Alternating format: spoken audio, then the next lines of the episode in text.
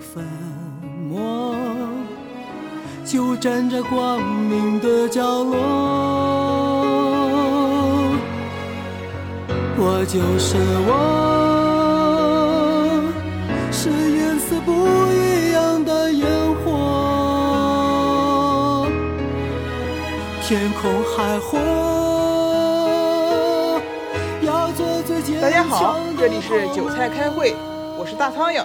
我是小黄，我是不穿秋裤的江小蛮。我是豆芽，成长啊，是一个不断得到和失去，不断选择和被选择的过程。在这个过程中，我们的认知也在发生着变化。所以，今天我们就想来聊一聊，在那些你不断突破自我认知的过程中，你是变成了自己曾经最想成为的人，还是变成了自己最讨厌的人？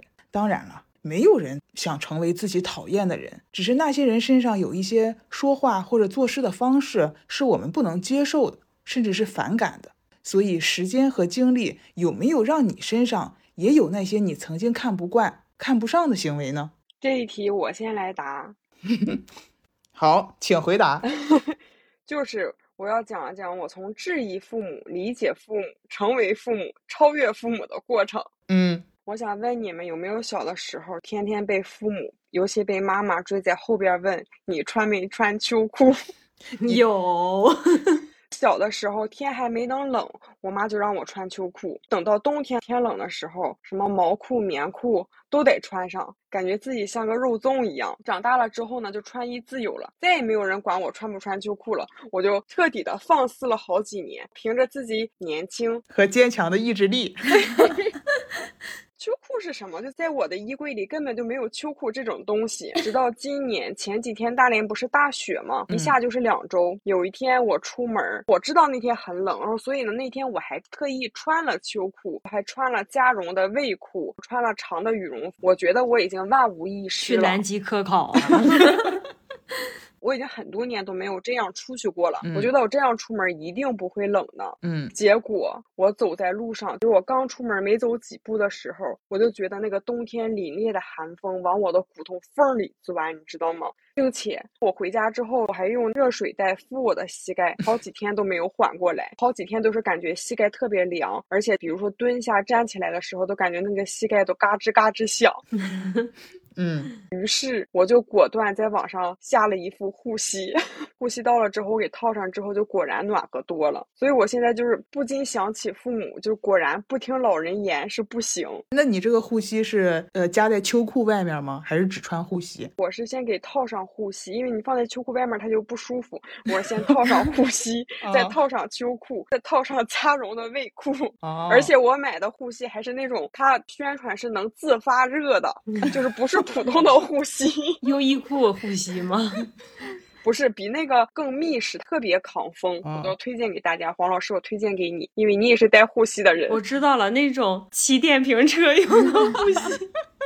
你们刚才说秋裤，我刚想起来，我刚才在家暴跳如雷。琪琪早上走的时候穿了一条加厚的校服裤子，穿了一条绒绒的秋裤，回来的时候她只穿了一条跳舞的单裤。我刚才在家里都要崩溃了，因为哥哥又发烧了三十九度三天，他给我穿成一条薄的裤子，我那他的裤子丢了吗？没有在手里拿回来的，我哦。他是怎么做到穿？他为什么要把这些裤子脱下来，然后拿在手里？是什么意思？我没有 get 到。今天有舞蹈表演课，需要穿舞蹈服。哦舞蹈服就是一条单裤，他就可能懒得把剩下那些裤子再给我套上，他就穿一条单裤回来。问题是我接他的时候都五点多了，多冷，我真的太焦虑了。我理解琪琪，我我小时候也那样。我这么冷的天，在北京，你们不理解，理解他能穿一条单裤。关于秋裤这个事儿，我也有一话要说。在往年，我只有在最冷的那几天可能会穿上秋裤，但是每年春节回家的时候，其实天已经没有那么冷了。但我一定会带秋裤回家，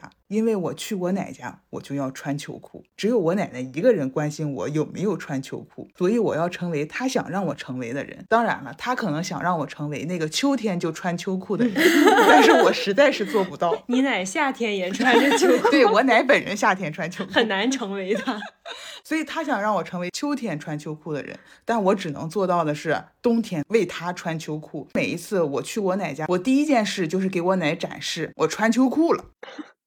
后来我奶不在了，我可能就再也没穿过秋裤。现在就潜心研究穿搭嘛，那就更不能穿秋裤了。它不是说穿秋裤会显得我臃肿，我就算穿秋裤也是非常薄的那种秋裤，而且我都会穿一些比较肥的裤子，它倒不会显得臃肿。只不过就是，嗯，秋裤的腰太高了，你一哈腰的时候，秋裤它就露出来了。不 fashion 是吗？不时尚，一点都不酷。你可以把外裤腰也高一点，你非要把外裤弄成西海岸那种，那它 当然你一哈腰，它里边秋裤就露了。对，我们玩西海岸的就是要露内裤，谁要露秋裤？这问题是你一哈腰腰，关键现在是你不穿秋裤，你就露裤衩。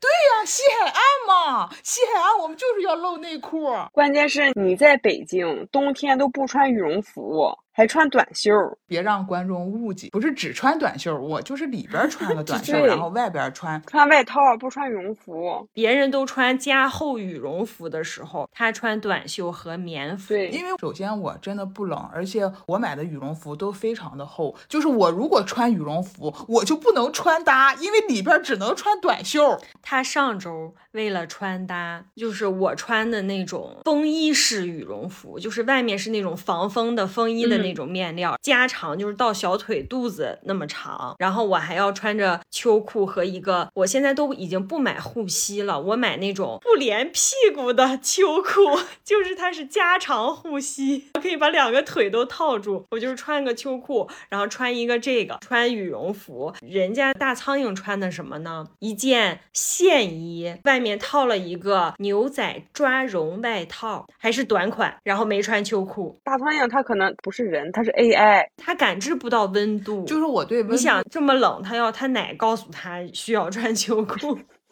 就是我对温度的感知没有那么灵敏。对对，我又想起来，你夏天坐谁的车来这儿？我的，座椅加热开的，然后你都不觉得热。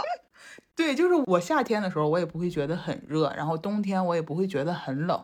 问题是你穿短袖或者你穿那么矮腰的裤子，它灌风啊，它不只是冷，它是往里穿风啊。而且尤其你穿一个棉服，里面那一层是那种丝或者是滑溜的尼龙的那种对料，它贴着皮肤就会非常凉。嗯，我真的从来没有这个问题。我有的时候我还会出汗，因为我里边穿短袖，这个羽绒服直接贴在我的胳膊上，我又出汗，那我这个羽绒服要洗的很频，对衣服不太好。所以我这个很难，我还下单了什么吊带儿，冬天穿的，什么羊绒吊带儿吗？不是，单独穿一个吊带儿，再穿羊绒衫，然后我还要穿加厚羽绒服，要穿棉鞋。大苍蝇跟我说，他穿短袖、穿羽绒服要出汗，不可思议。我跟大苍蝇说，感觉冻膝盖，膝盖特别凉。对对对对对，我能 get 到。然后他说，什么叫膝盖特别凉？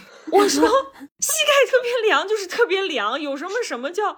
他就说不懂。我说你从来没有觉得膝盖发凉吗？他说没有。算了算了，毕竟大苍蝇是那个什么英俊少年。还有我出门的时候。我就说冻耳朵，他说冻耳朵，什么叫冻耳朵？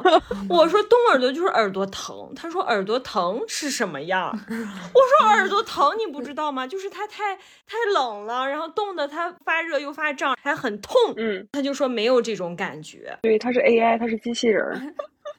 那咱们不讲这个，咱们言归正传啊。我小的时候看美剧的时候，那种美国人他们的卧室的房间里都是乱乱的感觉，很拥挤，很有安全感，我就觉得特别好，我也很羡慕。于是我就也想把自己的房间弄得很乱，我就把我上课的那些书本乱是吗？对对对，我就把书本散落在床上，在衣服堆满书桌和椅子上，就主打一个物品不能摆放在原本属于它的位置上。这不是我吗？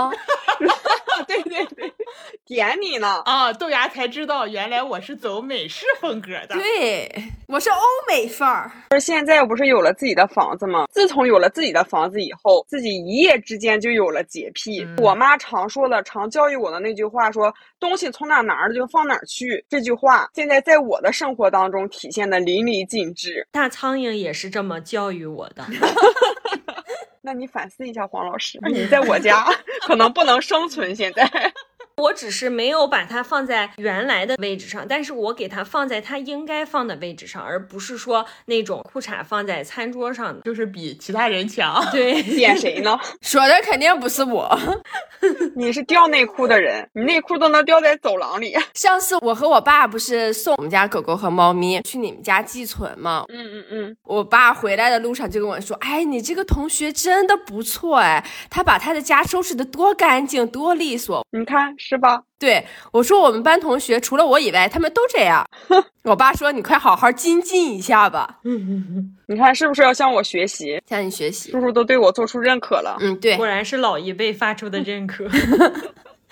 而且那种美式，他们不光是乱，糟。他们就穿着鞋，他们穿着鞋上床，对，他躺在床上，然后穿着鞋把脚搭在茶几上，我觉得真自由啊，但是我做不到。他们还穿着鞋在床上睡觉，我也接受不了。是，最近这几年不是流行什么极简风、断舍离吗？嗯，小红书就各种给我推什么极简、什么断舍离，只有断舍离才能幸福之类的这些文章。嗯 然后我就在家一顿断舍离，扔光了已经。我甚至想把我家沙发都给扔了，然后坐地上。这个主意好。你扔过一段时间之后，你果然断舍离这件事情真的就是很减压，会让人幸福。嗯，今年十一的时候，我哥和我姐不是来我家做客吗？他们在我家吃饭什么的。我姐来参观我家，就问我说：“你家是样板间吗？为什么什么都没有？” 对，多好呀，我也喜欢那种。对，就是很简洁呀、我多年前上过一个课，就是什么老板课，我那整节课花了一万块钱的课，我只记住了。他说，让生活快速提高幸福的方法就是扔东西，就这一句跟老板没有关系。让我记住了。可见豆芽的这个学习状态。这个就是咱们小时候不收拾家，所以把家弄得很乱。但是咱们长大了需要收拾家，就知道如果你把物品摆放在外边，它们就会积灰，收拾家的成本就很高，所以也不如把它们放在柜子里，然后都关起来，这样眼不见为净。那你好像理解错江小蛮的意思了。就是这样的。你们觉不觉得，就是我们对艺术的欣赏也随着年龄的增加而改变？以前就是喜欢 R&B、Hip Hop，觉得自己年轻时尚，但是到了一定年纪之后，起码我个人啊，非常喜欢李宗盛，想得却不可得，哎呦我天！奈人生何？就是这种歌，在你没事儿，回头剪了。大苍蝇每一次都要唱歌，你们发没发现？他的表现欲，他的表现欲 call back 了。咱们现在就是高中时候的他妈，咱们等很多期以后，咱应该把每一次他唱歌给他剪出来，给他做一个特刊。对，可以，我觉得行你给他剪吧，我 我我不行。他自己剪吧。嗯，行。不是，咱就是说，你年轻的时候，你根本就是听不懂，听不懂他的这个，这是唱什么玩意儿啊？怎么一边说这个说唱不是我理解的说唱呀？但是你现在你就懂他了，那种唱尽人间的沧桑和无奈。我不仅爱他的歌，我还爱他的人。首先，他真的太有才华了，然后写出了那么多好听的歌，我在这里就不一一唱给大家听。然后呢，他就是那种看起来有很多经历、有很多故事的人，有那种岁月积淀的沉稳，让人忍不住想要靠近。那谁会不爱这种人呢？我就不爱他，太老了。我我想起来，咱们 上次在一个大群里讨论的，就是咱们会不会是是什么嫁给一个有钱但是老的老的人，嗯还是哦选择嫁给一个帅但是穷的人，是吗？嗯，对对，类似。然后我就想到，我觉得如果是我们小时候。我是压根儿不会参与这种问题的讨论，我就非常鄙视那种没有自我的女性，更鄙视嫁给有钱老头的女明星。但是现在我就热火朝天的加入到了这个讨论中，然后我还拿出了例子，就是刘銮雄。嗯，大刘儿对我是现在甚至觉得他很好，非常的有就是他那么有钱，然后他还是我觉得有钱人，他不光是有钱，就是。嗯，他的社会阅历，对，就是他经历的这些事情都给他很加分，让他这个人本身就有魅力，就觉得就是他这么有魅力，然后还要会照顾你，还要那个体恤你的心情，然后还要给你买买买，还要给你放你自己的烟花，就是换谁谁不懵。还有王思聪的那个什么开车好几个小时，就为了去见那个女网红，就为了和她去吃顿饭，然后被女网红骂了。宁姐，对，然后我就想换我，我就心动了呀。呃，前几天还看过一个一个恋综，可能是，然后人家就说你要看这个人有什么，如果这个人有很多的时间，他在你身上花时间，那他这不是爱情；如果这个人有很多的钱，他在你身上花钱，这也不是爱情。嗯，就要看他没有什么，但是他愿意在你身上，就是倾注什么。嗯，对，那他月薪五百，他愿意每个月给你四百，你愿意吗？啊，不好意思，我不认识月薪五百。哎呀，这个就是人各有命，富贵在天。我小的时候呢，我妈给我找大仙儿算命，嗯，什么命？大仙儿说我这辈子不愁吃喝，嗯，但是我想想，不愁吃喝就够了吗？还是你有理想呀？但是当时我跟我妈讲，我说你要相信科学，我肯定能凭我自己的努力吃上饭。你就想一个人的命运怎么能凭一个你都不了解的人就在那胡说八道、指指点点呢？嗯，我不理解，我觉得我命由我不由天。但是现在我就天天在想，哎呀，哪的大馅儿灵，让我去算一算，我什么时候能躺平？你不愁吃喝，可以躺平。我不愁吃喝，但是我还有别的经济压力呀、我要让老天爷赶紧告诉我，我真的是不想再奋斗了。哎，说起大仙儿，我妈太有意思了。就今年过年，我妈说啊，咱们过年得去庙里拜一拜，因为我妈也信佛嘛。那个庙的旁边就有个道观，嗯我妈说，哎呀，都看都来了，那咱们进去看看吧。我说行，那进去看看。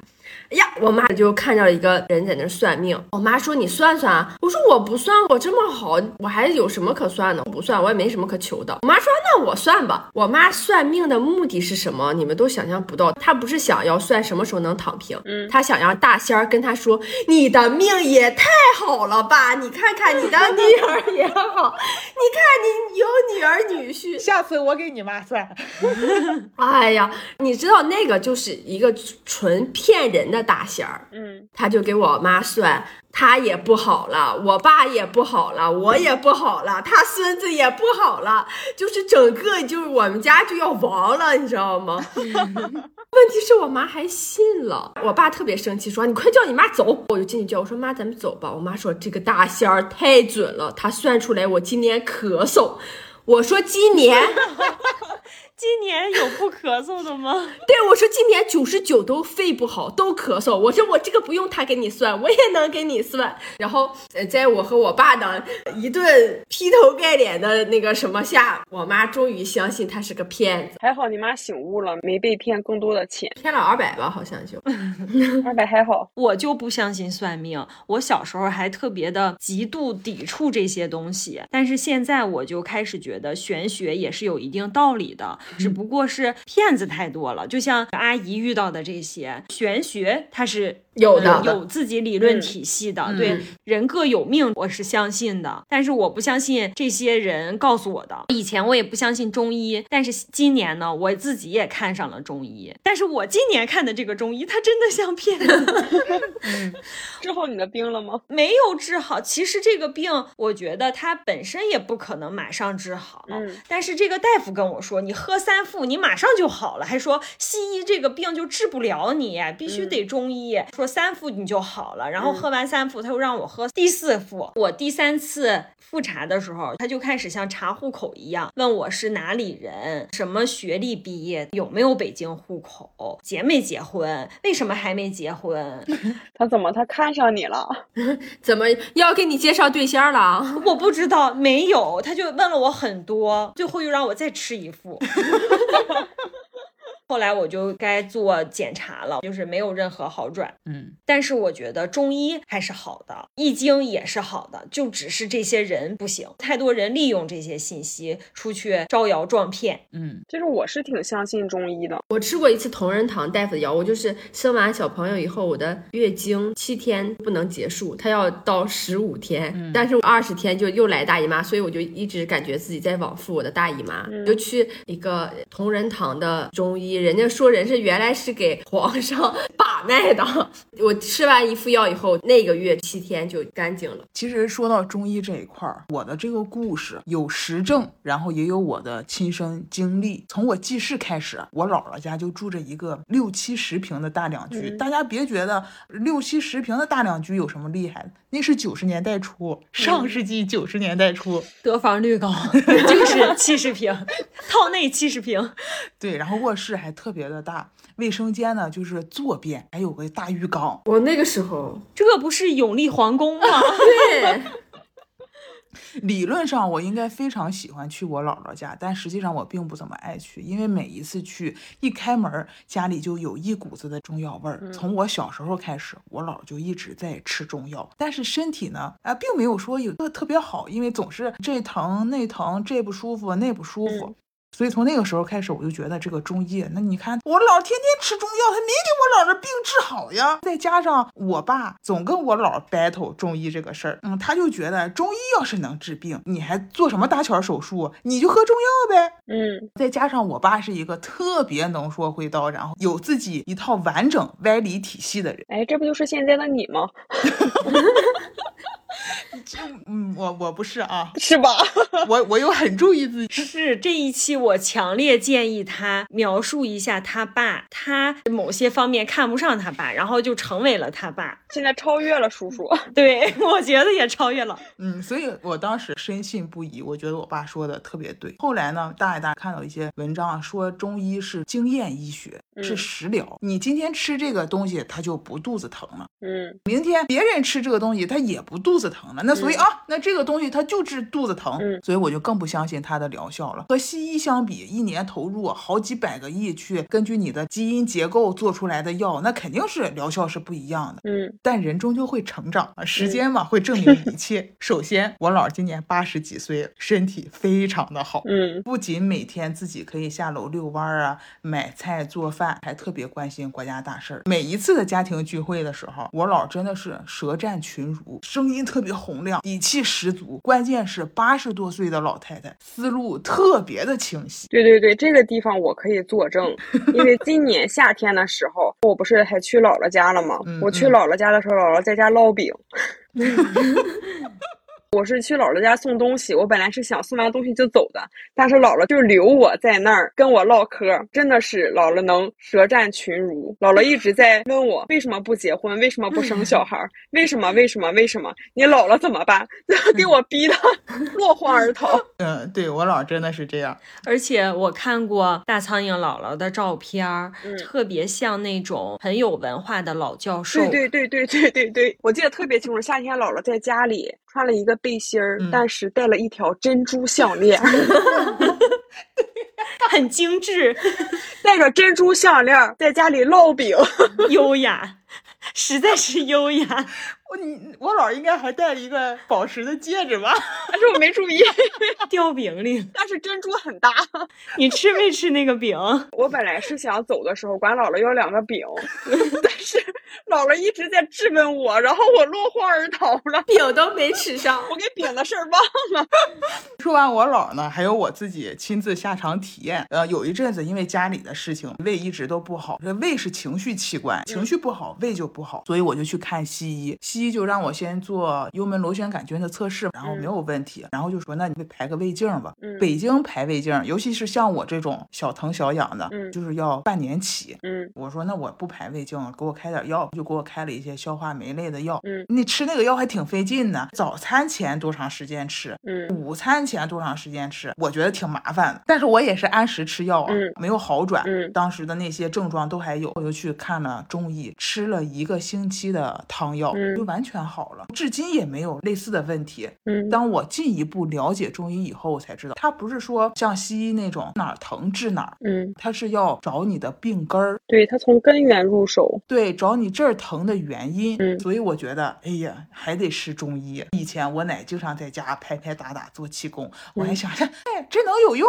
这是运动吗？那它又不是运动，那这个气功那不能相信。但是现在自己开始练八段锦，然后还要推荐朋友们一起练八段锦，真的很好用。在这里，我要推荐给每一个听到这一期播客的人，请练八段锦。你看，这不就是超越父母？大苍蝇现在就是潜心研究中医，他还买了中医的书在家学习。昨天我的同学就是豆芽的那位头号粉丝来我家看到了这本书，就问你们谁要开始研究中医了？这本书翻开之后摆在这儿，应该有一年多了，可见大苍蝇看的有多么的仔细。七我觉得信中医就是咱们中国人的血脉觉醒。嗯对对，我还有一种血脉觉醒，就是爱上老花。我现在还开始喜欢一些有颜色的眼镜、动物纹的衣服。就是有颜色的眼镜和动物纹的衣服，以前都是在我的脑海里那种老阿姨才会去穿、才会去驾驭的东西，我一直很不能理解。但是我现在也开始喜欢上了，尤其是老花。以前我看到的奢侈品的老花，我都会觉得很土，只有爆发户才会去穿这些。对对对，我之前也是有相同的感受。前几年的时候，我和大苍蝇还讨论过，我说我不喜欢一切有 logo 的东西，所以我特别不理解驴。嗯，但是现在我疯狂喜欢老花，它又好看又百搭，主要它还保值，你知道吗？对。其他的那些不是老花的一些包呀什么的，实在是掉价很快。对，我觉得也有一个原因是我们的年龄上涨，除了审美的变化，还有一个就是我们现在的气场可能真的是可以驾驭这些东西了。嗯，嗯，对，就是我们已经不是美丽那么单纯的事情了，还有气质，对，还有气质加持。还有一些就是我最讨厌不负责任和踢皮球的人，但是如今我在工作中也被迫成为了这种人。刚工作的时候，我有一位领导总是说劣币驱逐良币，我当时就没有什么感触，但是现在我深切的感受到了，有时候一个人的努力真的是挺无力的。嗯，你想把事情做好，但是工作中有很多事情是有流程的，互相依赖的。有些老油条他就不想好好做事，就像前一阵大火的 TVB 那个新闻女王马国明在里面的一句台词：职场里有三分之一人在工作，有三分之一人不工作，还有三分之一人在妨碍别人工作。那你是哪个三分之一呢？就是。我现在是不工作的三分之一，如果再这样下去，我就要成为妨碍别人工作的三分之一。我有个问题，我们现在在职场也有十年了吧？对对。那你们变成了这些老油条吗？我觉得我有在变成老油条。以前的时候，我特别不能理解在职场上那些比你更有阅历的人，嗯你去问他什么，他们不是说态度差，就是明显不愿意帮忙。嗯会遇到这种人，现在就有成为这种人。嗯因为你如果帮了这个忙，那你可能后续会有更多的忙。很多的忙需要帮，嗯，还不如让年轻人自己成长嘛，多给年轻人一些机会。我觉得我也有变成这种人，渐渐的。但是我跟你的方向不太一样。嗯，我以前工作的时候还是干劲儿十足，会急于表现自己、证明自己。但是现在渐渐的就不会，干好自己的工作就可以了，对对，管好自己的一亩三分地儿。我们公司我刚想说，老板怎么不说话呀？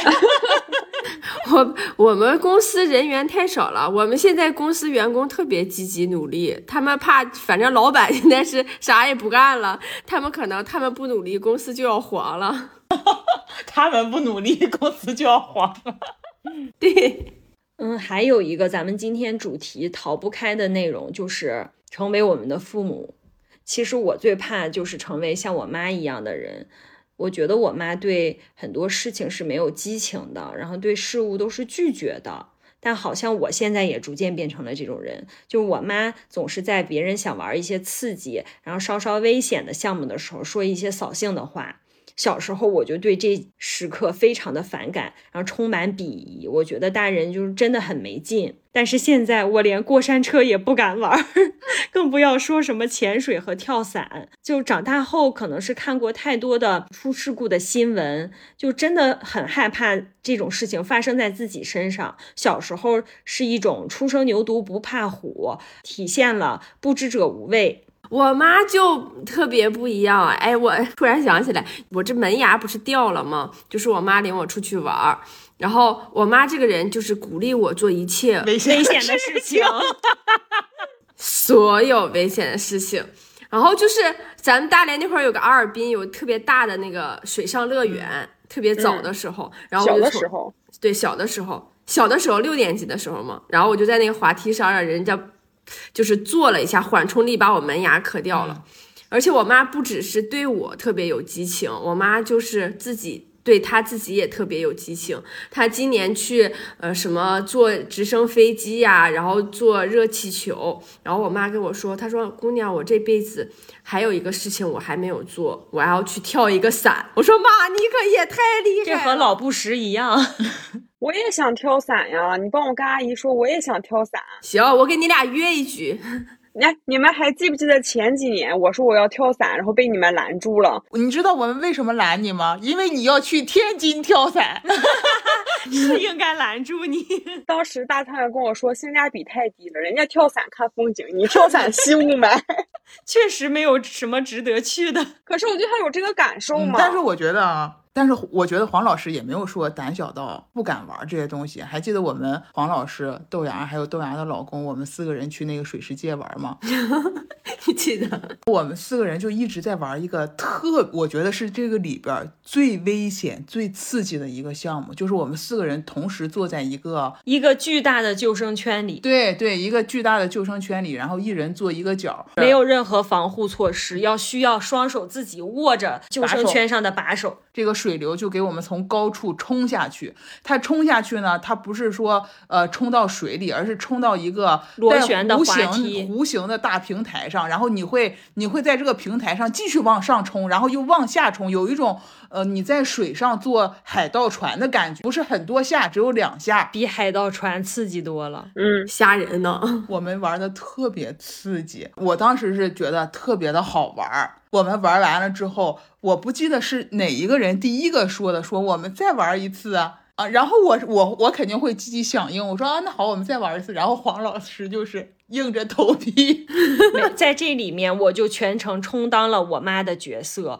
我真的不想再玩，我很害怕，因为他那个在每一次上去再下来的过程中，我每次上去，我整个人都离开救生圈，我就觉得如果我的手对万一没有拽住，我就会飞出去。而且它有背背滑的时候，对，是的，我就很害怕，然后我就不想玩，但是他们三个都要玩，这个东西必须要坐四个人，三个人不行，他们就反复的劝说我，我就不得不跟他们做。他们他们在反复的 CPU 你。对我就是跟他们是过命的交情，都这样了，豆芽不愿意陪我五个小时看玲娜贝尔，不是这让我又想起来当时的一件事儿，豆芽的老公好像还受伤了，胳膊磕破了，然后就去那个医务室，大夫给简单处理了一下，嗯，说你那就别玩了什么的，不是大夫是这样的，大夫说我是给你贴一个普通的创可贴，还是给你贴一个防水的？你还玩吗？嗯，受伤的豆芽老公没有回答，豆芽替他回答：“ 玩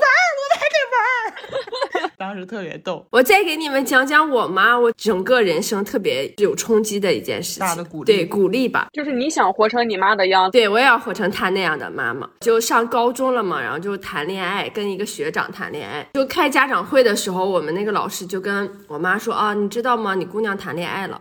然后我妈说，她说啊，我知道呀，怎么了？影响谁了？太酷了，太酷了！我觉得，而且是高中呀，马上要考大学的年纪，嗯我妈能特别镇定的跟她开明。开明。但是我妈确实是知道，因为我告诉她了。嗯，这这个我觉得跟孩子的年纪无关，主要是在那个年代的父母能做到这样，其实是非常难得的。对，我觉得嗯，我妈真棒。大部分的中国式家庭，父母和孩子存在着巨大的冲突和分歧的，就像你终将成为你讨厌的人一样。我觉得这是一种宿命。我一直在为避免像我妈做努力，不是因为我讨厌我妈，因为正是因为我和我妈太亲密了，所以我能看到很多。她做的那些我不喜欢和我不认可的行为，嗯，长大后说话前，我总是想一想，我妈会不会这么说，会不会这么做。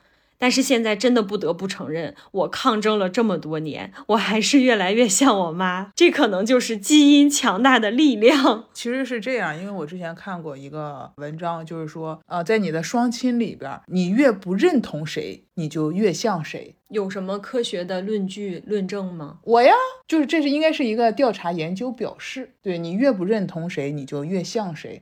起码在座的我就是这样，我我就是非常不认同我爸。我现在我我不承认我像我爸，但黄老师就说我特别特别的像我爸。你们俩说他像不像？就是按照他刚才之前的描述，我觉得他跟他爸是一一模一样的。卡小卡，我没我没有那么多歪理，你的歪理还少啊！我爸就是这个家庭里的开心果，这一点我继承了。就是每一次的聚会不能没有我爸，就像我们每一次聚会不能没有我一样。啊，好了，大家又沉默了。黄老师，您继续。你这种中年油腻的感觉，可能也是这种原因。可能还有一些是因为我们小时候不懂大人的无奈，就觉得大人为什么计较这么多，为什么活得这么不洒脱？其实因为他们赚的是辛苦钱，因为他们有家庭的责任和压力，他们要规划家庭的未来和我们的未来。还有些我不太能理解的大人的冷漠。小时候我们可能是被保护的太好了，在父母的教育下，我们成为了纯真善良的人。但是随着年龄的长大，进入社会，离开父母，再也没有人保护我们了。我们就最直接的接触了社会的一些阴暗面，然后甚至被这些阴暗面伤害，所以逐渐心就变冷了，就也变成了那个冷漠的大人。确实是这样。嗯，其实正是因为那些父母们们的那些计较，为我们争取了最大的利益。那些苦口婆心，我觉得也是他们想嗯传达，但是无法言说的爱吧。其实年幼的我们啊，觉得这个世界上最厉害的人就是。妈妈，她给予我们生命，给我们做好吃的，啊，陪我们睡觉，温暖我们，教育我们，保护我们。当我们进入青春期呢，年少的我们又觉得这个世界上最讨厌的人就是妈妈，她限制我们的自由，然后跟我们吵架，不认同，不理解我们。但是现在呢，妈妈又是那个我们愿意倾尽所有啊去保护她的人。嗯，呃，成不成为她，又能怎么样呢？他依依然是，呃，我们最爱的那个人。然后我们刚刚说了这么多，就是那种啊，血脉觉醒，突然成为了自己小时候嗯看不上的人。但是你有没有变成呃你小时候想象的样子呢？你想成为的样子呢？这个就让我想起了我的经典笑话，就是 我以前每次想要讲这个笑话的时候，我就先给自己笑不行了，然后就没有成功口述过这个笑话。但是我觉得今天我要很认真的讲这个笑话的时候，我突然又觉得他一点都不好笑了 啊！因为你不笑，不给自己捧场了。对，就是我的笑给这个笑话加持了。嗯，小明他爸爸在外面打工，然后终于有一年过年打工回来，赚了两千块钱，然后就给小明的妈妈，然后小明的妈妈就特别激动，在炕上点着这两千块钱，然后翻来覆去的点。小明看到之后就觉得很羡慕，觉得。这么厚一沓钱，他就想去摸一摸，然后他妈说：“小孩子别碰。”然后他就想：“哼，长大了我每个月都要赚两千块钱。”长大后愿望实现了，真好笑啊！你们都不捧场，结束了，真好笑，太好笑了！哎，你这让我想到我小学的时候，就是我有一个同学是当时是学习委员，学习特别好，然后之后呢，他就有一次。就跟我们讲说，他长大了之后想当白领。其实我当时根本就不懂什么是白领，是穿着白衬衫的什么身份呢？卖票员吗？就知道售票员。对。结果现在我长大了，我就我现在就是一个正儿八经的白领 office lady，嗯，看上去就是在那种写字间里好像很光鲜亮丽，但实际上也不是那种电视剧里演的什么背着 Prada 手拿咖啡然后出入 office 的那种人，嗯，我现在就是一个天天带饭的 office 欧巴桑，就是坐在隔板间里是失去自由的笼中鸟，是跟客户和同事 battle 的打工仔。是房奴，是挣着卖白菜的钱，操着卖白粉心的一个普通的上班族而已。所以白领真的是在不懂的时候，你觉得他好像是一个很高不可攀的一个职业，但其实他也就是跟普通人一样而已。白领的白是白菜的白和白粉的 白。而且就是在我上大学的时候，那时候就是每个月不都是等父母给那个生活费嘛，很不自由，受控制，想想多要点钱，还要还要死乞白咧的，希望自己能快点工作。现在可倒好，现在打工十年了，还是觉得。当时伸手要钱比较轻松，比较开心。反而现在呢，就是作为长辈，过年过节的时候还要给晚辈发红包。就在此时此刻，我终于理解了父母从兜里往外掏钱确实不爽。你讲到这个，我想起来了，你们更喜欢工作还是上学？就总有人说怀念小时候，什么还是上学的时候好。你们觉得上学的时候好，还是工作的时候好？上学的时候好呀。嗯，我觉得上工作的时候好呀。我到现在还会做高考什么都不会的梦呢，就是或者考试什么都不会的梦。你这个是梦想照进现实。对，我就觉得怎么会有人喜欢上学？就是学习是最痛苦的事情了，上学多辛苦，七点半就要到学校了。可是你上学的时候，唯一有压力的事儿就是上学，就是学习。可是现在我们就是要承担的责任和义务，要承受的压力远比上学的时候多得多呀。但是上学的压力是全天的，就是你五五点半、六点半才放学，然后七点半上学，将近有十二个小时都在学校。然后你回家后还有很多功课的压力、成绩的压力，就永远不能放松。我们小的时候就是有学习上的压力，但是我们有依靠有靠山，学习不好能怎么样呢？学习不好就要挨揍。对，学习不好就是天上最大的事儿。但是现在不一样，现在你工作不好能怎么样呢？你可以换一份工作，但是你学习不好不能不学习。对，学习的压力主要是让人喘不过气来，你就一直得学，而且好多年呀。是你加班下班了。你的时间是你的，你可以选择加班的时间，你可以选择我在沙发上做 PPT，还是躺在床上回微信，然后你甚至可以选择去喝一杯再去加班。但是上学不行，上学就是像蹲监狱一样，靠着在墙上刻一道一道的线来数着日子，什么时候能被放出来？对我们现在工作压力各方面生活压力确实是很大，但是我们会想办法去排解它。嗯，上学的时候你是完全对无处排解。只有恋爱。你们小时候没有，就是呃，爸爸妈妈今天没有去上班，然后就假装说我是他生病了，然后我们就不可以，就是假装生病不去上学。你现在不就是假装生病让孩子不去上学吗？就只有去环球影城那么一次而已。我现在就觉得终于不用上学了，太好了！就是我想，我成为了我想成为的，不用上学，但是我却要自己找学上，没事儿给自己报点班上，我就人真是太贱了。不是，下面还有一个却，没有但是这种的转折，就是我小时候，其实现在也是，就是特别喜欢说话，还喜欢策划一些小节目，就以前联欢会的时候。我别提参与的就是多起劲儿。小学的时候跳舞，初中的时候演舞台剧，高中的时候还自己写过稿，演过相声小品。如今感谢在座的三位，我现在有了自己的播客，就也算跟我想做的事情上挨上了边儿。这期我知道要写这个主题后，我真的我直接忽略了你们说的第一个题目，我异常自信的就是写了第二个，就是我活成了我想成为的样子。我十八岁呢就遇见了我老公嘛，我们是大学同学，就因为爱呢，我们组建了这个家庭。我算是在不懂婚姻的年纪选择了婚姻。豆芽，你要被绑架了就咳嗽两声，眨眨眼，这个播客听 看不着啊。这个我现在说这段话特别像我为了我老公而写的这段话。对呀，所以我说你被就是绑架了，还是被家暴了，你就咳嗽一下。但但是他并不想听我的博客，但是我还要表达我对他的爱。嗯，结婚以后呢，我们就彼此磨合，互相忍让，然后学着让这段关系更好。当然了，磨合这个过程啊，我们也是磨合了十年。今天因为这个题目，我就问他，我说：“老公，我们的婚姻就是是在你年少时期许的那样吗？”然后他就毫不犹豫的回答我：“啊，当然了。”他终于成为了他想成为的样子。但是我觉得我也很幸运，就是我在婚姻里，我还是活成了我想成为的样子。嗯，然后呢，我在还自己是孩子的时候，我又当了妈。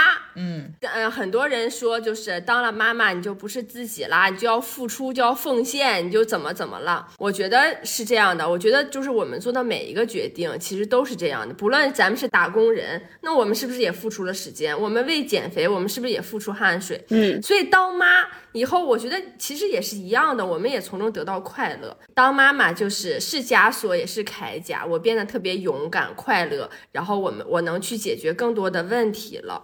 我就觉得我都重新认识了我自己一样，嗯，然后孩子能陪我们走过人生的非常长的一段时间，他们让我成为了更好的自己，嗯，然后让我变成了我想成为的人。你想成为妈妈呗，就是。是的，是的，我从小我就喜欢小朋友，我没有觉得成为妈妈是我的一个负担。嗯，我觉得想成为就是你想成为的人，不是说我们就是特别放飞自我那种。我今天想成为这样的，我明天想成为那样的。我觉得是我们想成为这样的人以后，我们为之努力。给我的感觉就是绝对的自由不是自由。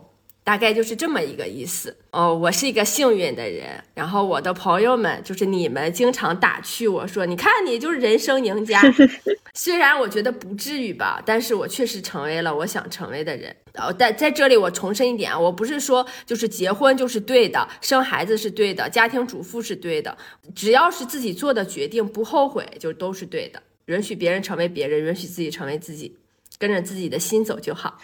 好啦，我说完了。其实这一点我还是挺佩服豆芽儿的。我感觉吧，就是走进婚姻其实很容易，结婚也是一件不难的事情，因为你只要一时冲动、一腔热血，你就可以走进婚姻。但是维持婚姻反而是需要巨大勇气的，毕竟生活太琐碎了，尤其是有了孩子之后，我觉得生活就会变得更加的鸡飞狗跳。嗯在我们众多的朋友当中，其实我在我的内心，我一直都是认为最坚强的是豆芽，虽然他最瘦，嗯 嗯，最瘦瘦瘦弱。对，因为我就曾经想过，如果我有两个孩子，每天有那么多解决不完的事情，要照顾他们的生活起居，要辅导功课，要培养他们的兴趣爱好，可能我早就抑郁了。嗯然而豆芽却能平衡好生活，平衡好家庭，并且还在做自己的路上越来越好。我觉得我还是很佩服的，这也嗯是我做不到的。当然了，豆芽也是没有心。最最后这一句大可不必说。主要还是靠心大。其实我觉得我是一个没有梦想的人。我小的时候我不知道我自己要成为什么样的人。我觉得人就应该上学，上完学就工作。至于上什么样的学，做什么样的工作，嗯，在小的时候我是完全没有想过的。其实这一点，嗯，现在想想挺可悲的。但是呢，我觉得我是一个在很小的时候我就很向往自由的人。嗯所以我只身一个人来到了北京，啊，嗯做了一个北漂，啊，最开始的时候呢，就住在一个四五平米的隔断间里，然后每天可能为了呃省钱嘛，嗯，就早起坐公交车上班儿。嗯，那个时候的自由就来自于，嗯，我不用再受父母的管束了。然后后来呢，嗯，生活慢慢有了起色，嗯、我就得到了吃饭自由。嗯，然后现在呢，有了旅行自由。嗯回头想想，我觉得最重要的不是我实现了这些自由，而是我靠自己的努力，我换来了更自由的生活。这个从无到有的过程，嗯才是我想要的啊！所以，嗯，我很知足，也很感恩啊！我现在拥有的就是我想要的生活。其实很多人，就包括豆芽刚刚说，嗯，做自己，我一直对“做自己”这三个字持一个很怀疑的态度，因为，嗯，人的本性，我觉得就是呃贪图安逸，然后懒惰，呃不思进取，嗯。但是每一个成年人都要有社会责任，有家庭责任，嗯。啊，更重要的，我们是要对自己负责，啊，所以我们在一定的程度下，我们可以做自己，但是我们不能迷失自己。而且我始终是相信，越自律越自由。不管你成为自己讨厌的人，还是你成为自己曾经想成为的人。最重要的，你就是要找到那个自己，成为自己，不需要别人喜欢你，我只要我喜欢我自己，不用去担心那些迷茫、那些看不清的未来。谁的未来能看得清？也不要执着于当下的那些不开心，因为正是那些不开心，才让开心显得如此珍贵。好了，本次会议我们就开到这儿了，韭菜开会，散会，拜拜。